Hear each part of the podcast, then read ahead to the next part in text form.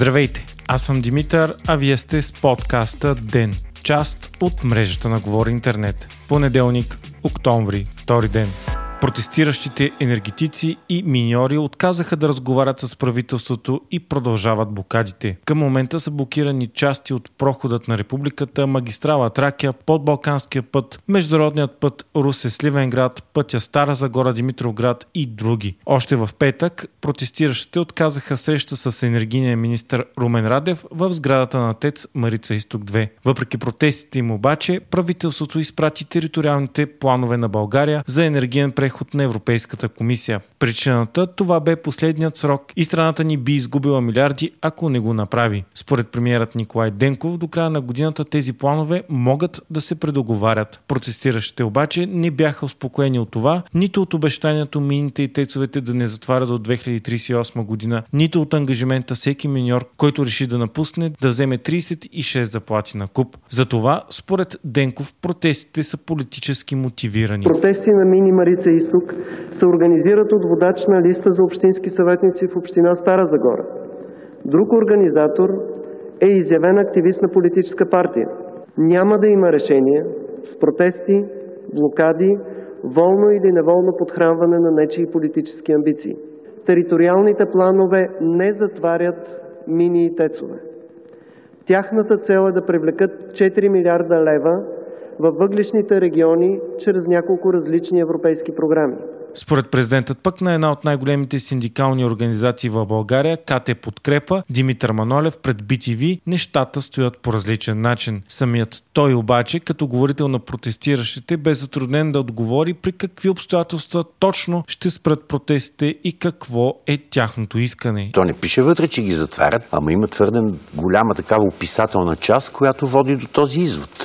Няма какво се заблуждаваме. Как да кажа, не съм аз човека, който ще дава към министър-председателя, ама тия приказки, че там били организирали във връзка с общинските избори, първо не му помагат много, а не му помагат много, защото не са верни. На територията на комплекса Марица Изток работят хора от 60 общини. 60. Искам да видя какво е сото в ръка. Нека да кажем, че в решението на Народното събрание пише не по-рано от 2038. А, аз искам първо да разбера какво са пратили в Брюксел. Защо стигна до това блокиране? Значи след този митинг, на който дойдоха 10 000 човека в София, имаше една цяла седмица, в която можеше тези териториални планове, каквото и да пише в тях, да бъдат видени и коригирани. Никой не си мръдна пръста за това. Имаше едно четене в, по отношение на Бобов дол, Кюстендил и Перник, което не знам как беше отразено в, в финалния вариант. Сега ще ходя да питам колегите какво има настроение. Вчера не бяха особено склонни да, да прекратат това. Заради липсата на планове, България вече загуби 96 милиона евро за 2022 година и рискува да изгуби още 826 милиона евро тази година. Под риск са общо над 5 милиарда евро, както и още средства по плана за възстановяване и устойчивост, които са свързани с постигането на целите за климатична неутралност на Европейския съюз до 2050 година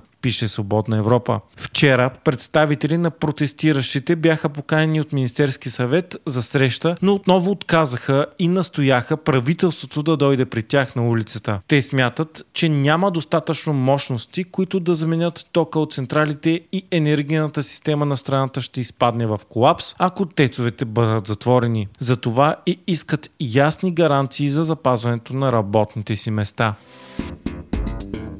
Българката Белослава Кръстева се класира на трето място и взе бронзов медал на световното първенство по шахмат за младежи и девойки до 20 години в Мексико Сити. Тя бе само на една победа от това да вземе титлата, но в 11 кръг отстъпи с белите фигури от аржентинската си опонентка. До последно Кръстева водеше в класирането по точки и се нуждаеше само от реми, за да вземе титлата. Накрая обаче явно емоцията изигра своята роля. Въпреки това постижението е грандиозно сериозно и я класира сред най-добрите млади жени шахматистки в целия свят. Това е втори голям успех за българският шахмат в последно време, след като Нургил Салимова остана втора в матч за световната купа.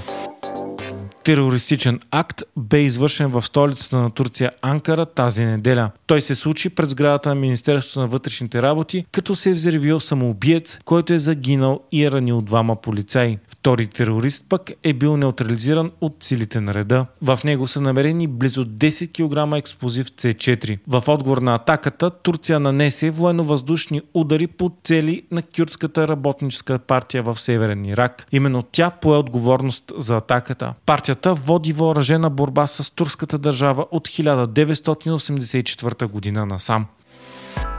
Президентът на Русия Владимир Путин подписа указ за постъпване на есените наборници на военна служба. Според очакванията, над 130 хиляди руснаци на възраст между 18 и 27 години ще влязат в армията. За разлика от проведената през есента на 2022 година мобилизация, тази наборна кампания е редовна. Междувременно България забрани на леки автомобили с руска регистрация да влизат в пределите на страната ни. Новината идва след като в петък Делян Пески настоя в своя позиция правителството незабавно да приложи европейската забрана свързана с руските автомобили. Ограничението е част от санкциите на ЕС срещу Русия заради започнатата от нея война в Украина. Европейския съюз обаче позволява широко тълкуване на тази забрана. Затова и не всички страни са я въвели, но някои като Литва, Латвия и Естония я въведоха незабавно. Забраната за влизане на товарни автомобили, регистрирани в Русия, вече действа в България от няколко месеца насам.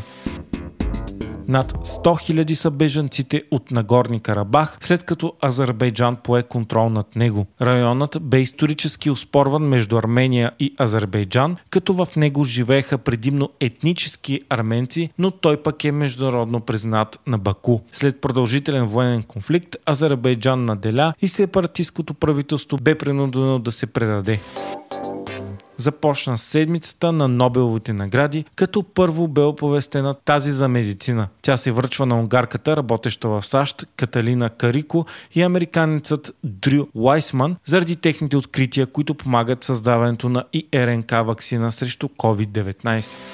Вие слушахте подкаста Ден, част от мрежата на Говори Интернет. Епизодът подготвих аз, Димитър Панайотов, а аудиомонтажът направи Антон Велев.